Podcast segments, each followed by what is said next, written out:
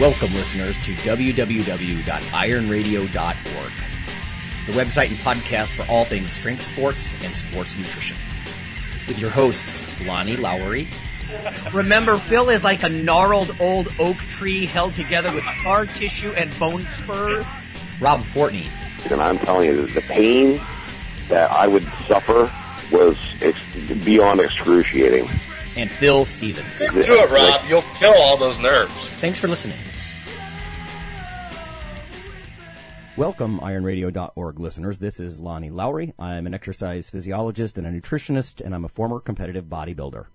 Hi, it's Dr. Mike T. Nelson. I did a PhD in exercise physiology, master's in mechanical engineering, instructor, and I like to pick up heavy stuff.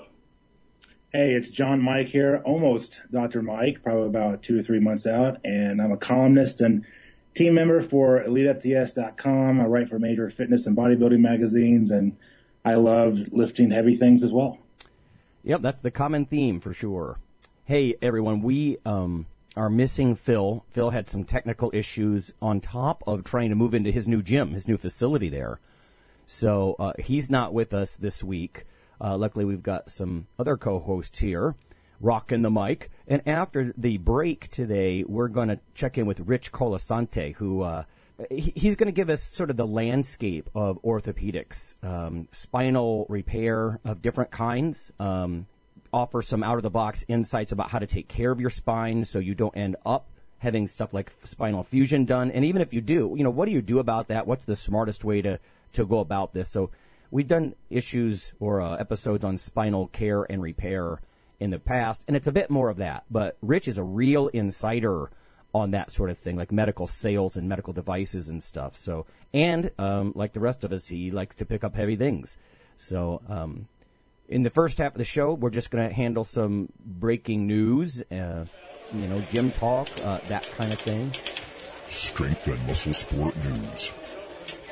So, John, you just mentioned that you were a, a, columnist for Elite FTS, and I know you just wrote an article about detox scams. And I actually read some of the feedback to that, and I was almost amazed there was any pushback at all, you know, about yeah. some of that. And now, I mean, obviously you handled that well, but maybe fill in listeners about these detox diets just real briefly. I mean, of course they can go over, you know, to Elite FTS and check it out too, but. Right. I mean, typically, I mean, we're just, we, we constantly hear about these detox things in the news and online and social media and, you know, things that you can buy in the store for, you know, 20, 30, 40 dollars and they come in just, you know, cardboard boxes and little packets of, you know, what look to be just like lemonade and things like that to, cleans out your cleanse out your system and to you know get rid of all kinds of diseases and disabilities. So basically, I just wrote an article. Um, I talked briefly about like the history of detox and like what we actually mean by detox because typically traditionally it's a, a medical term, right? That um, you know, you don't just go buy something in the Target store. You know, it's right. designed traditionally designed to to treat you know certain medical types of conditions, but we've taken that term, a legitimate medical term, and and kind of um, gyrated it into a, a glorified, well marketing version of you know to lose weight and to look slim and you know fit and all these things and you know 10 days 20 days and all that stuff. So kind of talked about that you know mentioned like what what we typically think of toxins and uh, you know of course in training and nutrition culture we always like to talk about certain foods you know it's it's the grains or it's the omega sixes and the sugars and processed foods and stuff. And I talked about, you know, how does the body actually get rid of toxins? You know, there's three ways, you know, liver, kidneys, and, and, and then we can also throw in sweat, but that's really not a way that we actually get rid of toxins. It's really just liver and kidneys. And I talked about a lot of the claims and, you know, the truth about the, the claims and things like that. So it got a lot of really good feedback. And, you know, I thought the comments about the butt hurt would really come out on, on, on, this article, but um, it, it, was kind of neutral, but uh, more positive actually. Yeah, that's good. People have all kinds of ideas, and you know, we try to be positive. You know, have a no hate policy on Iron Radio. I know. I actually read an iTunes review recently that somebody said that I talk down to people who I don't think are, you know, my equal or something. And I don't mean to be judgmental. And same thing with this detox stuff. I understand people are trying to you know, they're just they're operating on the information they're provided. But yeah, I think, and correct me if I'm wrong, but uh, my understanding is that there's just not any good literature that you can somehow, you know, detox and um, cleanse yourself, you know, because like you said, your your liver has cells dedicated to metabolizing drugs and other substances out of your system. You know, your kidneys filtered out into your urine and that sort of thing. But there's just there's not really any solid science because I don't think scientists really take this whole detox thing seriously. Is that correct? Yeah, absolutely. I mean, there's really, I mean, there's a couple of comments on the site, and I, I think if you want to do it for maybe like a day or two, or maybe it, probably to the maximum up to like a week, that's fine. But I mean, like many other things, they just can't be sustained for a prolonged period of time because, you know, you risk, you know, not only um, uh, caloric reduction or even extreme measures of caloric reduction, but you know, loss of, you know, certain amino acids and proteins and healthy fats, and you're just kind of more on these liquid diets. And um, there, there can be somewhat starvation, you know, uh, Sure. mode in- indicative, but Yep. yeah, you just can't really sustain them, and and you run the risk of, you know, various vitamin and nutrition, uh, vitamin and, um, you know, mineral types of deficiencies. Right. Yeah, no doubt. And it, like you said, even just being hypocaloric for a really long period of time, that's that's not going to help people who are listening to this program. You know, that are trying to build mass and you know for prolonged periods anyway. So, Yeah. so Dr. Nelson, uh, I know Yeah. you've talked about the detox thing before, and I, you're not really sold that such a thing exists the way it does in the fitness world either, right? No, no, I like John's article. I thought it was very, very cool. Because the question I always ask these people is that, yeah, I'm going to go do a detox. I'm like, okay, well, what toxin are you detoxing? And they're like, mm-hmm. "Ooh, I, I, I, the, the toxins, all, all of them. all of them. You know? it's like, but if you can't even give me a name of, you know, one whether it's real or not, I'm gonna kind of wonder what you're doing. Yeah, no, know, and that's one of the things about like these toxin stuff. It's like they always say, well, the- these toxins, but you, you never actually hear anyone say or Yeah. name what specific toxin it is, right? exactly. Right. Yeah, and I did read the one ebook that the guy put out a long time ago about the the, the cayenne and maple juice and or maple syrup and lemon juice fast or whatever it was, and because I had a bunch of people all, all of a sudden just email me, and I'm like, okay, I'll I'll read it. I think the guy's a little bit nutty, and I get all the way to the end, and he never mentions like protein. And I'm like, well, this is kind of weird. And so, like in one of the last paragraphs of the book, he's like, well, people may ask if we really need protein or not, and he's like, we really don't because protein has nitrogen, and we breathe the air, which is mostly nitrogen. Oh, my Therefore, we Oh, don't my need gosh. protein. And I'm thinking, you're not a freaking plant. You know, you're Oh a mammal. God. Well, So, uh, again, you know what? Throw the whole book out then. Right. I don't want to be judgmental, right? But, but that's that's incorrect. yes. yeah, you can't fix nitrogen from the air and somehow build your own amino acids out of the keto acids that you had at the beginning. Right. Yeah, that's not going to work. All right, but now you had some interesting stuff happening to you in the news lately uh, with the whole um, sensory deprivation tank. I don't know if listeners have heard about these, Yeah. uh, but yeah, tell us about that. Yeah, so it's something I've been wanting to do for a while. So I've been kind of looking more at what you can do for recovery, right? And that's a whole other discussion about are you actually recovering or are you actually screwing up the stimulus that you tried to get in the gym? But regardless of that, the float tank is sometimes called the sensory deprivation chamber, which sounds like some medieval torture or something like that. But what they do is they put like 700 pounds of Epsom salt into water, right? So it allows you to actually then float, right? So if you've ever been like to the Dead Sea and places with, you know, high salt content, you're much more buoyant. And then it's all black. So there's one little light in there you can turn off or on. And then the water is heated to about body temperature. And it's weird. So you, you get there and it looks like the outside, it's much smaller than I thought because part of it goes back into the wall. Mm-hmm. And it looks like you're going to crawl into like a large industrial dryer. Oh, So it's kind of freaky, and you you go in head first, so your feet are actually up by the door. You close the door, turn the light off, and it's just pitch black. And the first thing I thought was, you know, normally you're like, well, you can't really float per se. So I put my head back, and I'm waiting for the water, you know, to come over my face, but it comes up just to the side of your eyes, actually. So your ears are in it, but your eyes are not, and your mouth isn't. And so it took me quite a while just to basically lay there and I was just working on some breathing drills, trying to relax. but it's it's very similar to the first time I ever did scuba diving. So they they give you a regulator and a tank, and I remember just sitting on the bottom of a pool, and the first time I put my face in the water to try to breathe through the regulator, I, I popped my face up right away because everything you've ever learned in your whole life is that you can't breathe underwater, right? So you Right. feel the water hit your face. So I remember just sitting on the a pool at that point underneath, just trying to work on just breathing, and I'm just like, Wow. just massive stress response. Mike, let me ask you then. For you're talking about recovery and what's actually helpful or not. I mean, how common are these things, and do you think they're valuable to someone who's trying to get, you know, nervous system recovery and prevent overtraining or something? Yeah. So I don't know on the latter part. The Minnesota, there's only one, but they're becoming a lot more popular now. Um, so the other thing that I realized too for recovery is because you're kind of getting rid of a lot of sensation in your body. That's kind of the, the point of it. And it really makes you all of a sudden hyper aware of areas that you're super tight, right? So I, I realized that even when I went in initially, I'm like, yeah, my neck and low back feel pretty good. But after being in there for a while, I could tell that the tension in my neck and low back was way higher than any other part of my body. So that was something I didn't expect that may be useful as a, you know, a crude N of one diagnostic type thing. Um, and then also, I mean, you're working on breathing, which we know specific types of breathing can increase parasympathetic tone. So parasympathetic, as people know, is the rest and digest branch of the nervous system. Um, I don't know. I, it seemed to help quite a bit. I mean, I felt pretty good once I got out. You know, re- you know, seemed to be pretty good the rest of the day. So I don't know. I'll try it again, and I'll be measuring more heart rate variability stuff too to to see if it's useful or not. But um, yeah, it was cool. I mean, if there's one in the area, I'd, I'd recommend people you know try it out and see what they think. How long were you in there? Did you say?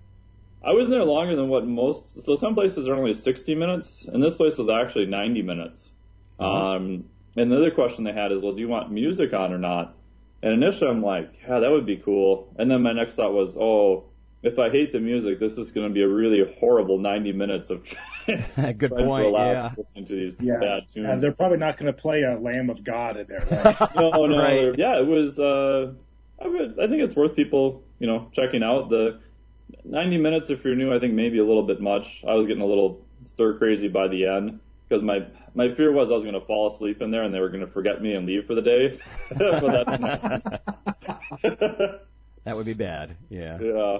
I'll offer one little bit of news and then we'll go to break here. But uh, I just got done crunching some data on energy drinks, you know, caffeine drinks and heavy, you know, co- new kind of uh, coffee products and that sort of thing. And just did an NSCA webinar actually about some of this. But uh, we've been looking a little deeper at a couple of questions about pre-workout stimulants, whether again, whether it's just strong coffee as part of your pre-workout ritual or an energy drink or even you know the different pre-workout uh, pills and capsules and stuff. But one thing that i was very curious about and uh, dr nelson and i were sort of bantering about this some before but is how much of this is actually motor you know uh, stimulation? How much of of this um, wiring effect that you feel mentally, you know, cognitively actually pans out into explosive motor performance or, you know, neuromuscular explosion.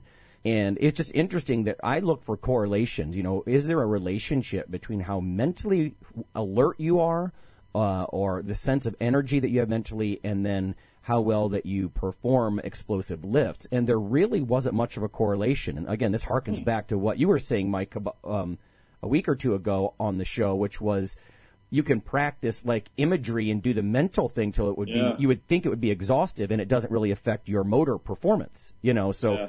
uh, the whole idea would be that and again david barr who's a friend of the show uh, and works with the nsca he um, he and i had a talk back last summer and he's like you know i just think so many trainers overstate this idea that the central nervous system is just one thing you know Yeah. and of course you know so that's one of the things that we talked about of course in that little webinar was it's different things. You know there's of course there's your sensory cortex up in your brain. There's your motor cortex where the movement arguably begins or the premotor cortex. But then there's descending tracks down your spine. You know then there's these reflex loops and that was one. And the other thing that i did and i i'm not going to go on about it much but i just crunched some data about another question that, I think most of us should be asking: if we do use pre-workouts at all, uh, and recently I wrote an article on T Nation about this, and one guy said, "Well, you know, this isn't news. We all use stimulants before we work out." And m- my real response to that was, "Well, I can appreciate that. You know, having been someone who does that." Uh, but what about the magnitude? Do you know how much it goes up? Is it 1%? Is it 20%? Because if I was about to do a competitive lift, I might want to know that. You know, what's the magnitude here? Uh, but there's another question that we've been looking at. Uh, by the way, the magnitude looks like it's about 7 to 11%, something like that. And it depends on the bench press versus squat and, and different things. But what happens to people who are habitual users? You know, if you're a regular heavy coffee drinker, or you use pre-workouts or energy drinks daily. And I've known a lot of college students; they drink energy drinks, you know, multiple times a day. Uh, do you get a blunted motor effect? You know, is your neuromuscular performance blunted? So uh, we're looking at that closely, and I'm I'm trying to be vague about this. I don't want to spoil it because we're going to be presenting this at a conference, uh, but it's about what you would think. Let's put it that way. And again, I don't want to just throw this out as a teaser, you know, but it's about what you would think. Does it abolish the benefit? Not really. Uh, and you know, I think to me that's makes sense because if you look across the world and you look at coffee and tea being the number one beverages on earth, there's a reason that people keep going back to the coffee pot. You know that you don't get completely blunted. Otherwise, people drink coffee for a week and stop. We'd all stop, and we don't. You know, we keep drinking it. So uh, I wanted to know though uh, that's more for mental, right? On the mental side of the nervous system, you know, the cognitive and the brain level stuff with perception. But on the motor side, there's just not as much data as you would think about habituation to caffeine and whether or not it really ruins the effect. You know, again, you feel wired, so you know that's true. Like that guy commented on T Nation, um, and I agree with what he said. I mean, of course, you feel wired every time but do you get a blunted neuromuscular effect? Um, so that's what we were looking at specifically.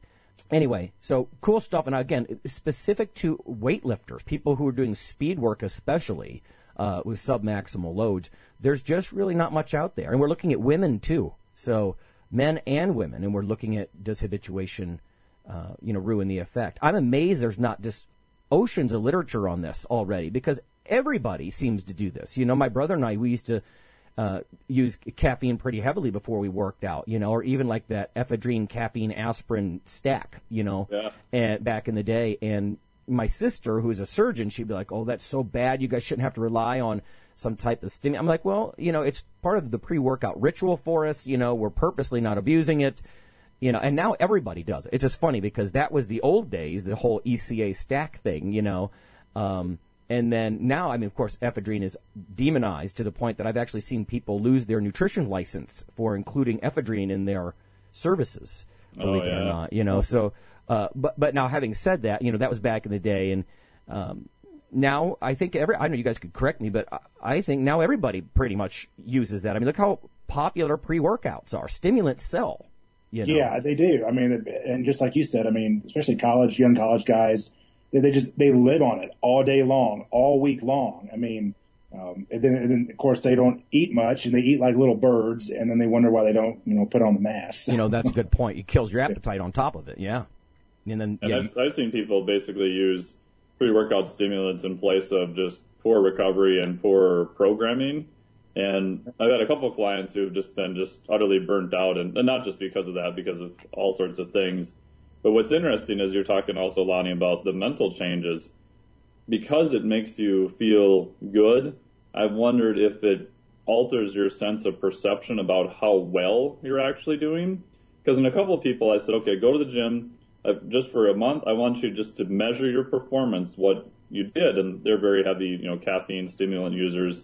And in just a couple cases, their performance went down but when they self-reported it, they said, "No, I'm doing great. I feel good. I, am making progress." But when they measured it, it was actually kind of trending down. Yeah. So I wonder sometimes if by using those all the time, do you kind of lose a little bit of perception of if you're, you know, really making progress or not too. No, that's a good point. Now Yeah. we're we're just about out of time, but I guess that's what that's been the theme these last couple of episodes. You know, your nervous system is not just one thing. Your central nervous system is not just one thing. and things that seem obvious. If you don't actually go study it Yeah. and document the meters per second of bar velocity or the power output or the rate of force development, you could be led down the primrose path where you think you're rocking and maybe you're not. You feel great, but it doesn't mean that you're actually performing. You know, you're moving that bar faster. So Yeah. Yeah, I, I I know what Mike is talking about because I asked the same thing to subjects coming in. Hey, how you feeling? Feeling good today? Yeah, yeah, feeling great. And then their performance kind of says something else, right? right, right. Yeah. All right, fellas. Well, that is it. We're going to go to break here, and when we come back, we're going to check in again with Rich Colasante uh, and get some information on orthopedics and uh, mostly spinal uh, care and repair.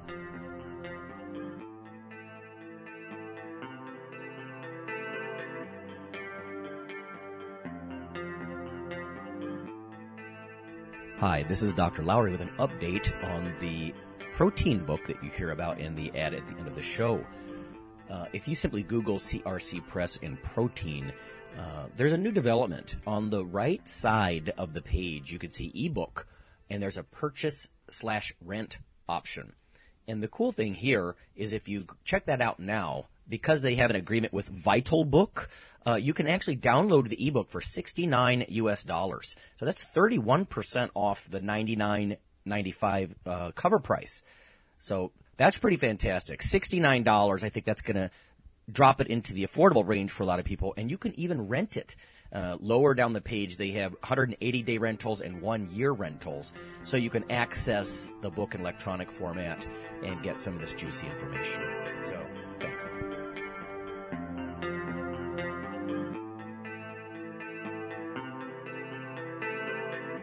Hi, this is Dr. Lonnie Lowery, and on behalf of Phil and Rob, I'd just like to let listeners know that if you love us or you hate us, we'd like you to leave a comment or perhaps vote for us on iTunes. It helps us out quite a bit on the popularity side of things.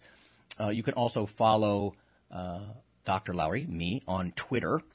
Uh, it's Lawnman7 on Twitter if you want to do that. We also have a Facebook page, the Iron Radio uh, listeners page. So uh, whether it's leaving a comment or voting for us or following us on Twitter or Facebook, uh, that would be fantastic. Also, uh, occasionally Rob or myself will write an article for another website, and Phil will as well. So lots of ways to um, interact, uh, follow us in other media, and vote for us, and uh, keep things going strong on Iron Radio. Thanks. I can't stop feeling. Some of us don't understand how lucky we are to be living in. Hi, listeners. This is Rob Fortress Fortney. I'm here to remind you that as the holiday season approaches and your thoughts turn to giving, we like you to keep Iron Radio in your thoughts. Every week for four years now, it's been our privilege to bring you weekly news, experts, and gym talk. Did you know that now roughly 20,000 brothers and sisters of Iron count on us for these things? Of course, not everyone can afford to be a supporting member or a significant one-time donor. But for those of you willing to pitch in, $4 per month or $50 just once, we're about to sweeten the deal. Become a supporting member or major donor, and a limited number of you will receive a gift worth over $20. And we will never forget our existing supporters. Simply email me via ironradio.org and I'll send you a free seminar from Dr. Lowery on how to significantly and realistically boost your testosterone levels. Help your iron brothers and sisters who cannot pitch in but deserve better internet programming in our sports. And happy holidays.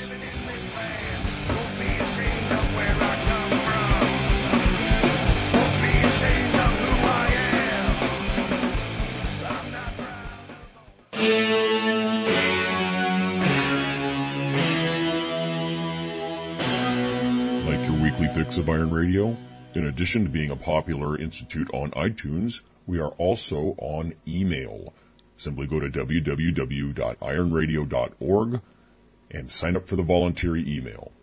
You'll get a once per week email, no more. That's little more than the show notes and a link to the audio. So go for it.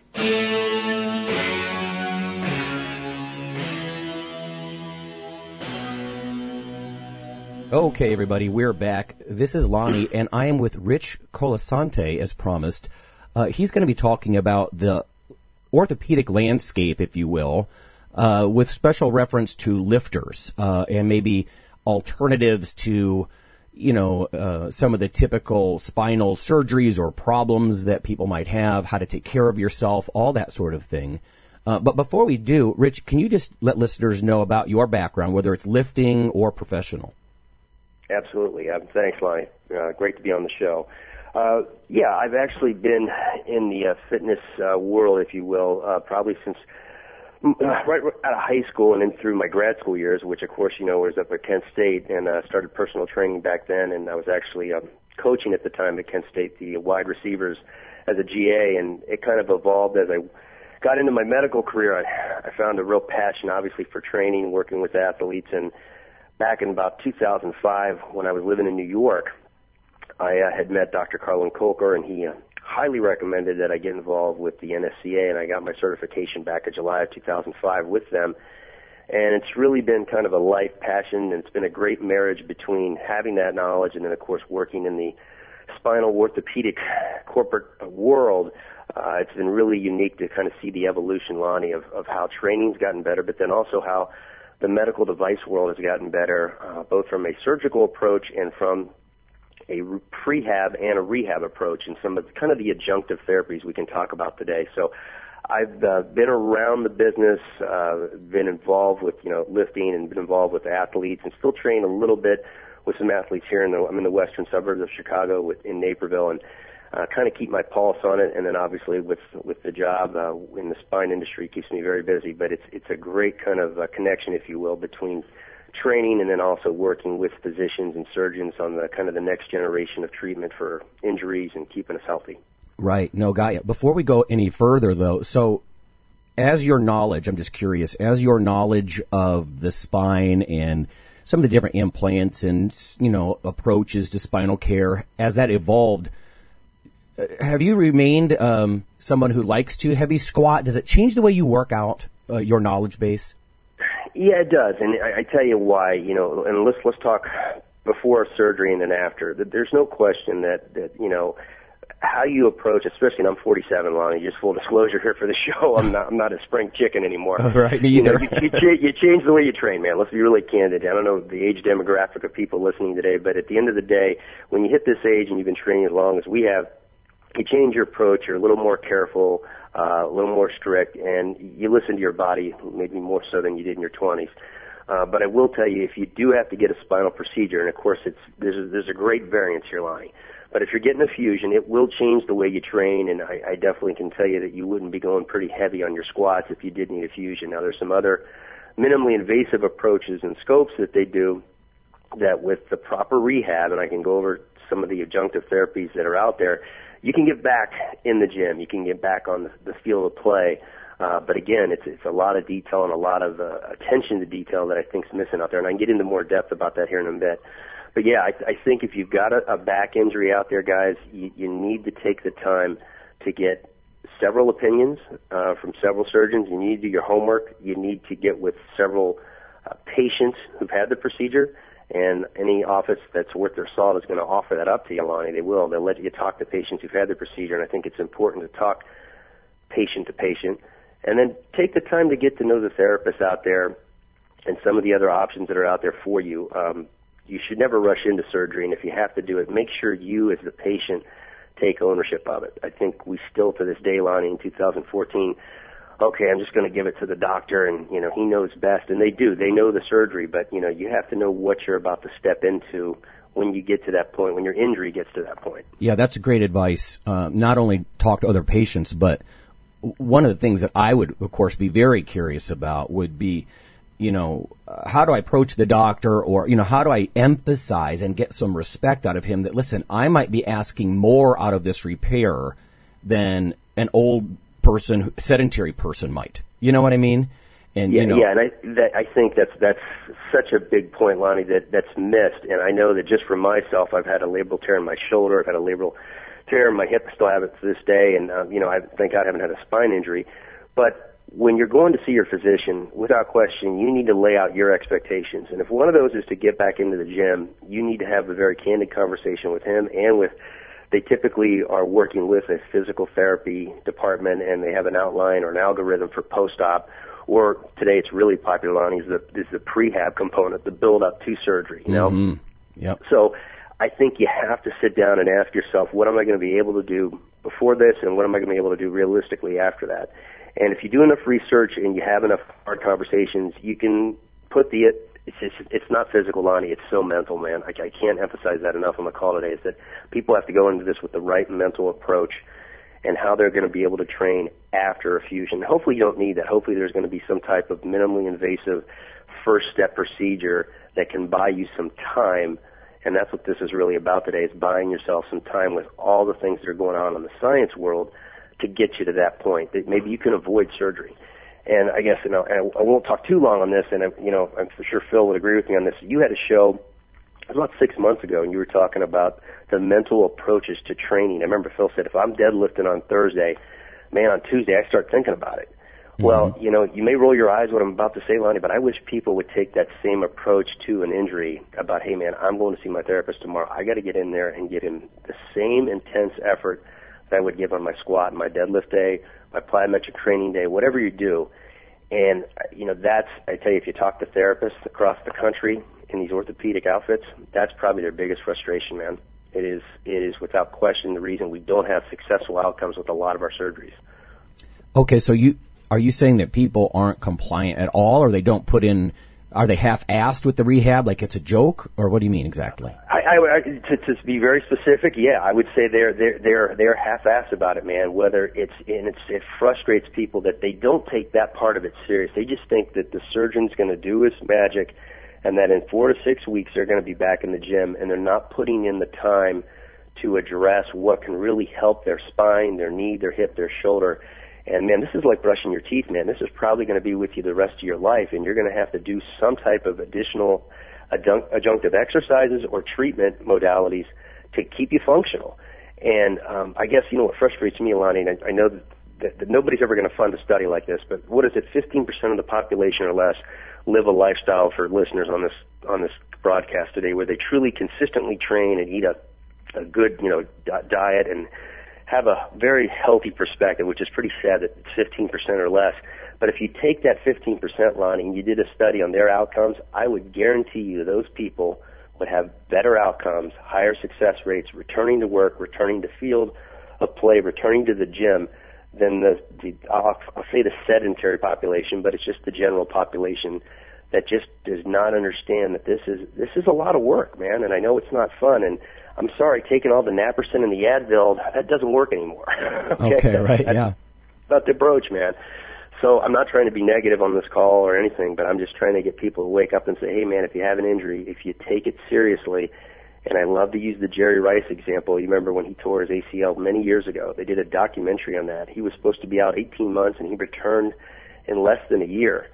And I'm sure the surgeon did a great job, but let's face it, Jerry Rice came back because Jerry Rice came after his rehab just like he would with his training. We all know how his training was, you know, up there with the Walter Payton training for the NFL greats. So, you know, that should be a model for people to any kind of surgery you're about to undertake, especially the spine that takes on all the loads of, of these heavy movements that you're going to do and the cleans and the power, the Olympic level lifts.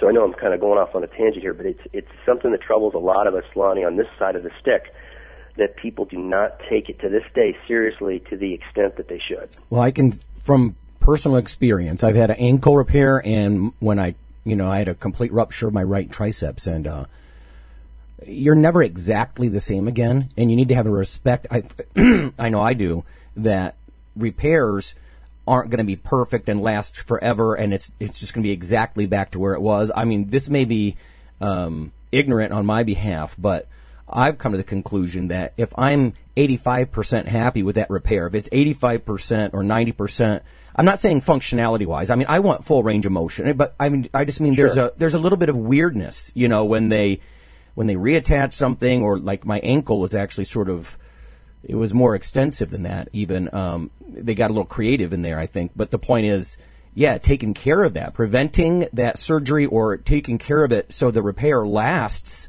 for 20 years 30 years you know what i mean i i would think that would require some level of effort so It, it does, Lonnie. And you just you hit on another big point. Um, and I, we joke about this often, and I worked for Smith and Nephew for a while and, and worked with a lot of pain management physicians across the country. There's a real good one here in Chicago, Ken Candido, and we always joke that um, the sign on the door says pain management. It's not pain elimination. right. So, yeah. People, please understand to your point, Lonnie, your ankle that, you know, it's 85, 90%. You know, let's accept, let's celebrate that, that we got you back to 85 to 90%. There's going to be some pain, and we're going to find a way to manage that pain so that you can still enjoy and do what you love to do. But to have that perspective that you're going to be back feeling like you did at 21, you know, I think that's the other thing too that we think that we've made such progress in the surgical world that we can get you back to 100%. I, I don't think that's realistic, and I think if you take that different perspective, then it's more manageable, not just physically but mentally.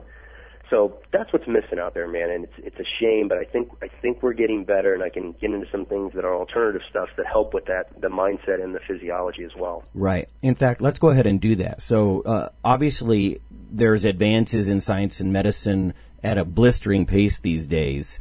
Uh, so, what are some of the you know, if you're going to describe the landscape of orthopedics and spinal surgery and that sort of thing, l- let's start with maybe preventing the problem in the first place. Like, what are some things that people can do to take care of themselves so they don't end up with, um, you know, multiple uh, spinal fusion and that sort of thing? Uh, you know, just taking care of themselves in general. Okay. Well, g- great question. And I look from what I've seen being in the industry as long as I've had and talking to the therapists and whatnot that are out there, there there's a more of a collage approach, if you will, versus one thing that you can do. And I think because everyone's body's different, you have to go almost through a process of elimination. But some things that are really good out there, I think there's some been great progress with acupuncture that when you first get any kind of injury, acupuncture has been found to really help kind of address some of the swelling and the immediate pain, very local to the site, whether it's your knee, your hip, your back. Uh, we have a, we have a great guy here in Chicago, um, Peter Harvey, out in the western suburbs, that that is just awesome, and I personally have gone to him, so that's why I'm dropping his name on the call today. But I've found that that the acupuncture has done a great job to address pain and swelling specifically to any type of joint injury. So that's that's one avenue. Okay, I think we've that's been around a long time, but it's kind of gaining a, a different level of respect now. Second is muscle activation, any type of muscle activation therapist that you have access to. You know, anytime we see a weakness in the muscle, right, we know that there's some type of limitation in the range of motions, there's tightness, right? That's usually secondary to the fact that the muscle is probably weakest, getting weaker rather on the opposite axis, right? And I think mm-hmm. muscle activation does a tremendous job of re-stimulating those sensory receptors within our muscles and getting us with some isometric, basic, simple isometric contractions to improve that motor output. Okay, as opposed to going and getting surgery, you can work with a muscle activation therapist trainer. And again, here in Chicago, we're blessed. Johnny Cook's probably one of the best in the industry. I know anytime it comes to the play of the Bears, because I know Johnny, and I've been a, actually a client of his. They come and they ask, uh, you know, him to tra- work on these people the night before the games because uh, he's so good at what he does. And Peyton Manning, he swears by uh, muscle activation. That's the reason he's back to the level he is with his neck injury from a couple years ago. So I think from a physiological standpoint, those are some things that you can look at, muscle activation and whatnot. Then from a um, application, from a standpoint of injectables, hyaluronic acid is really hot. I know both from the pill form and, and an injectable form. Uh, obviously, just to get some fluid into the joint if it's injured, to get you some mobility back there and kind of manage some of the pain. Mm-hmm. Uh, but I think the hottest thing right now, and you've done a show on it before, Lonnie, is on PRP.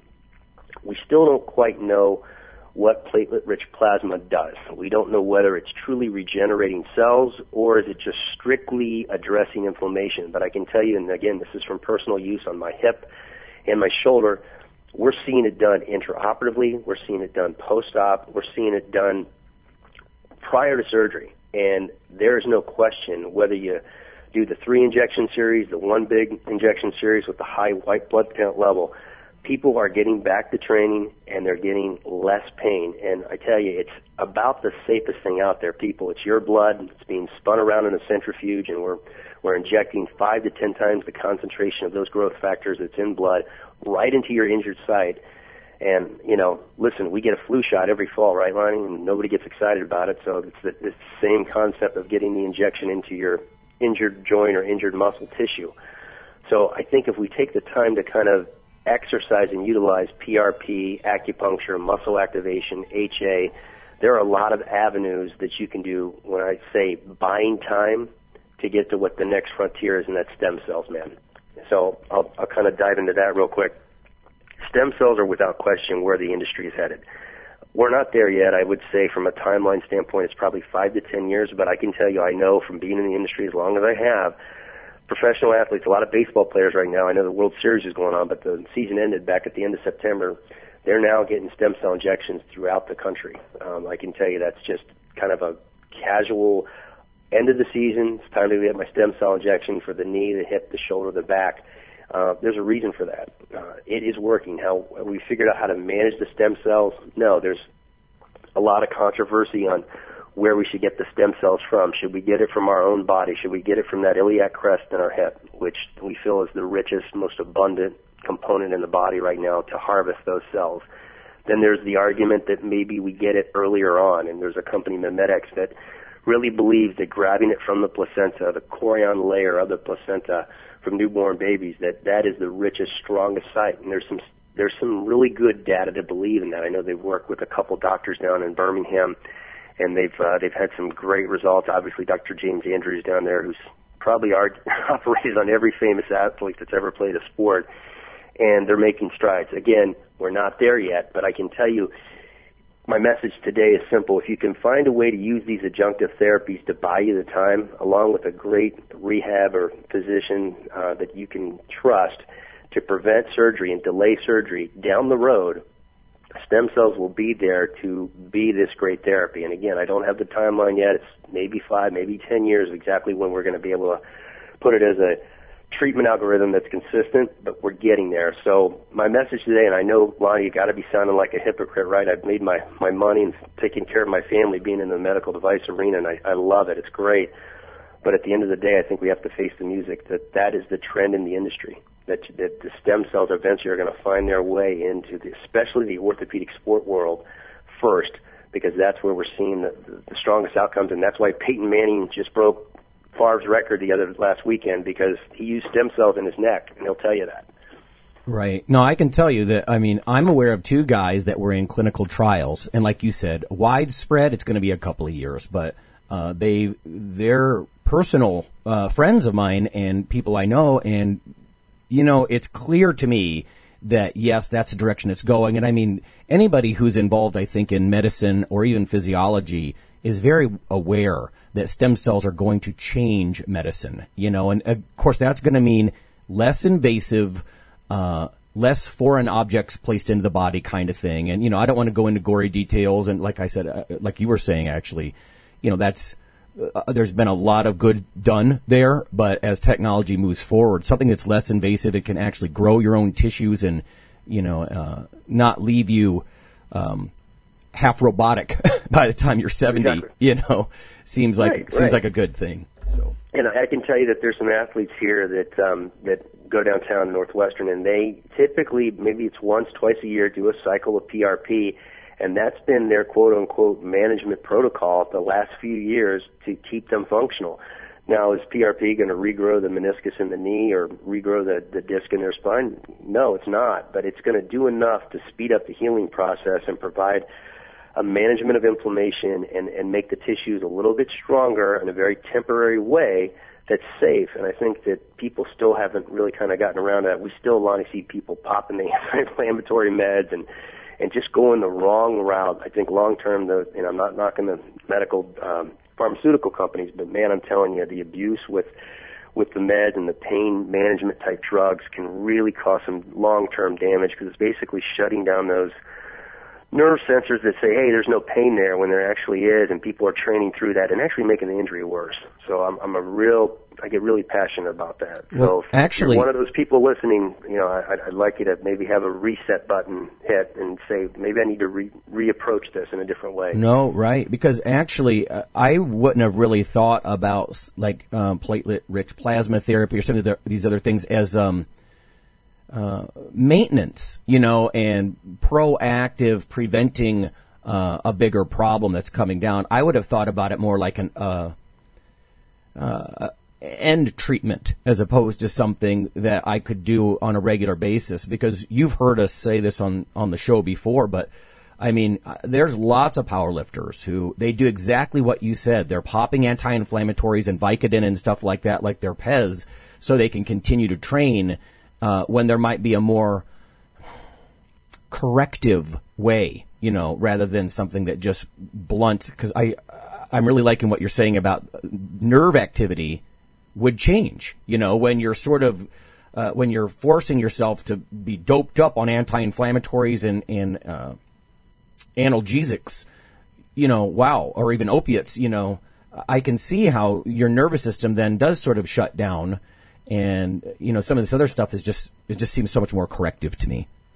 No, and that's and that's why muscle activation is such a great approach because it reawakens that nervous system. You know, you go in there and you basically reawaken muscles that have been shut down because the body's doing what it's supposed to, but it's not helping somebody who wants to be not just functional, but to your point, be in a very intense performance environment. That that is really counterproductive.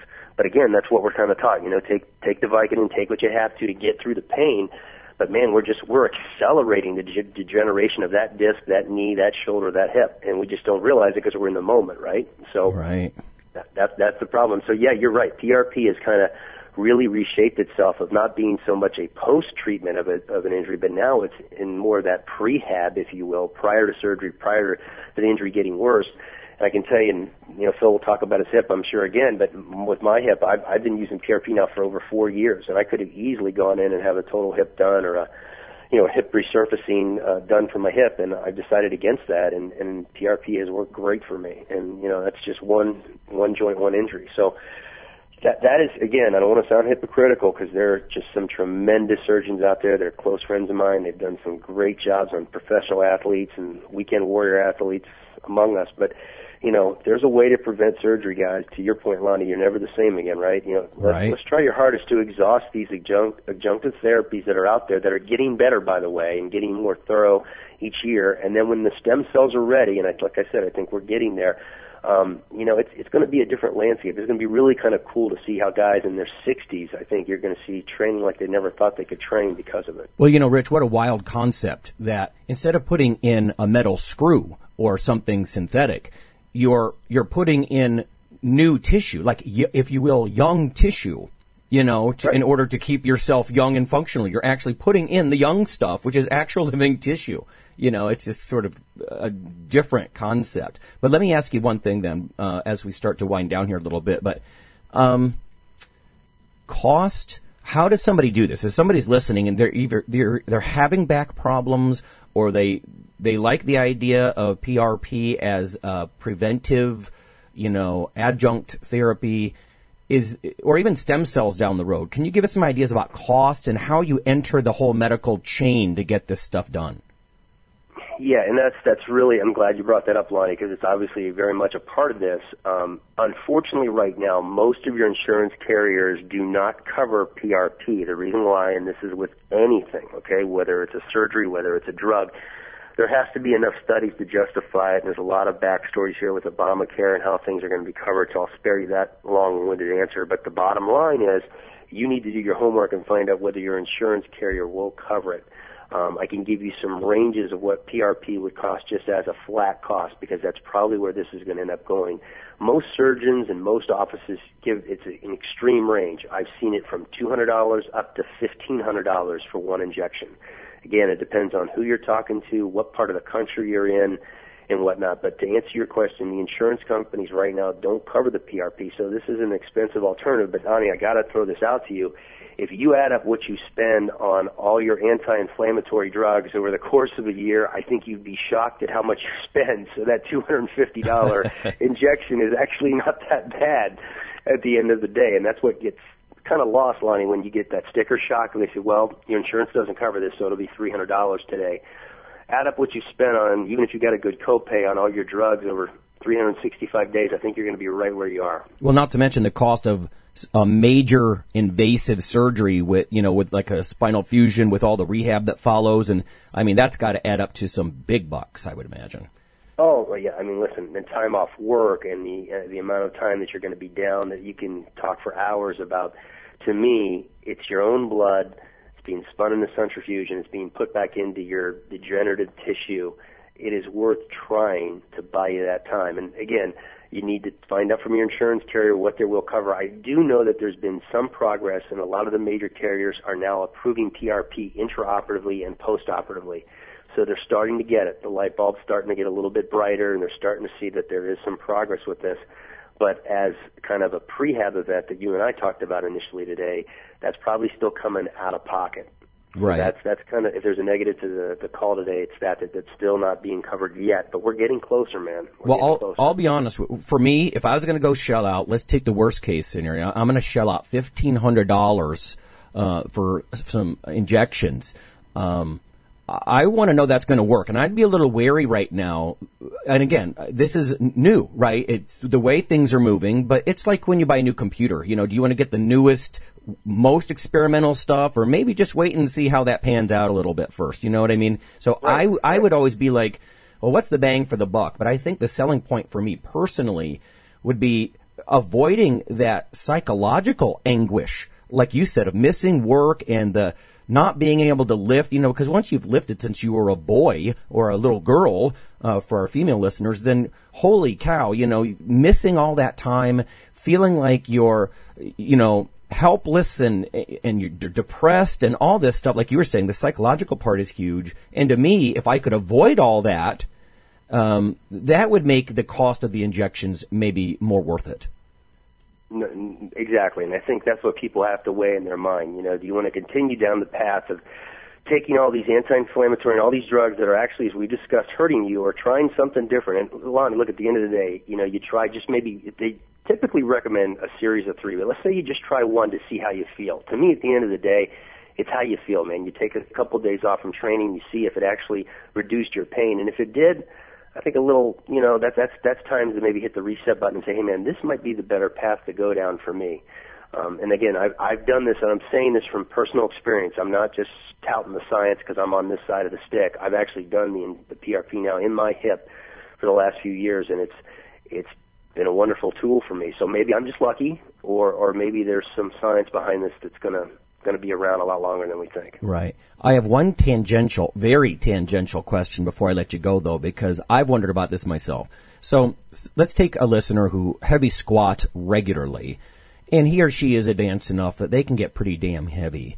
Uh, is there any advantage to purposely, like almost in a traction-like way, deloading the spine, hanging from a bar, hanging upside down? Uh, is there anything that you know about that? I'm I'm so glad you asked that question. Um, I tend to fight most of my orthopedic spine guys on this because they don't agree with this.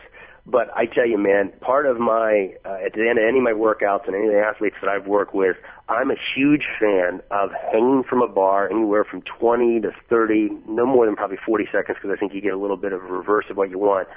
But in very simplistic nature here, man, when you're done training and you can hang, you know, uh, from a bar, you open up that spinal column. Mm-hmm. Especially for older guys like me, the one thing you see if you do an MRI and X-ray, Lonnie, is the discs are no longer white. They're starting to get a little darker, and they're getting darker because there's not enough water in there. And if you consistently can hang from a bar post-workout, I tell you, for me, I know it's one of the reasons, knock on wood, that I've never had a major spine injury in my lifting career or my athletic career.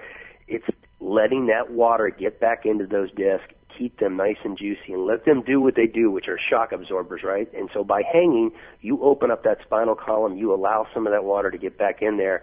So to answer your question, yes. Now, do I have any science to back that up? Do I have a study? I don't. And orthopedic spine guys will tell you, no, that's not going to help you.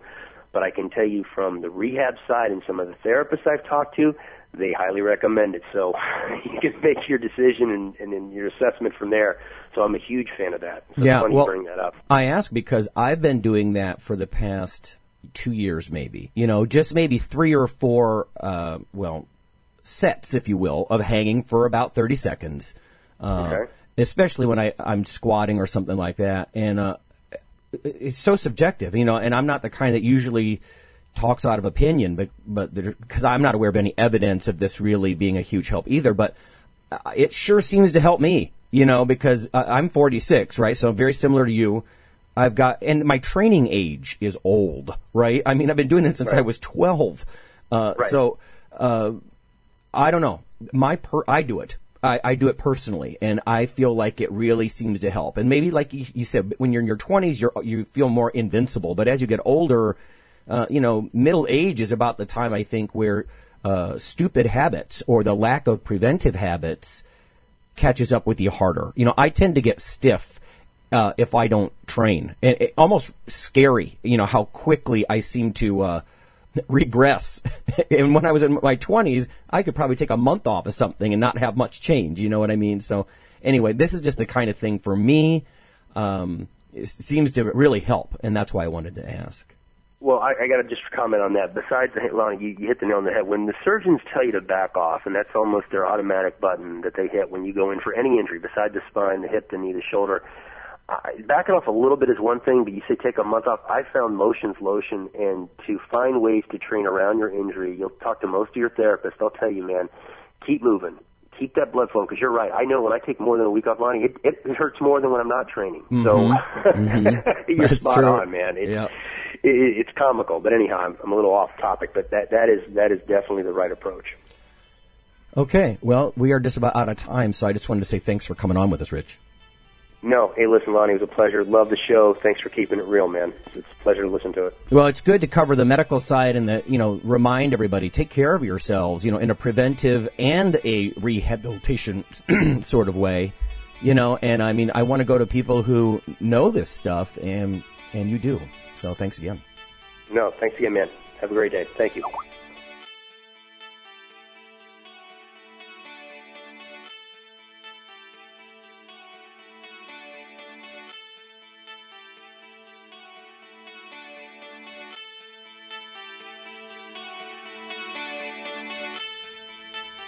Iron Radio is accepting donations. If you like what we do, the professors, the scientists, the bodybuilding show promoters, the athletes themselves in powerlifting and bodybuilding, um, please consider making a donation or maybe buying something from the ironradio.org uh, store. Uh, we also are accepting supporting members. So for $4 a month, which is frankly less than the bank sneaks out of your account in fees, you can step up and support a form of sort of public radio for the bodybuilding and powerlifting and strength community. The Iron Radio podcast and all of the audio on ironradio.org is for informational purposes only. If you're interested in starting a diet or exercise program, it's important to check with your physician. Also seek the help of registered dietitians, athletic trainers, and qualified exercise physiologists in order to make the progress that you need.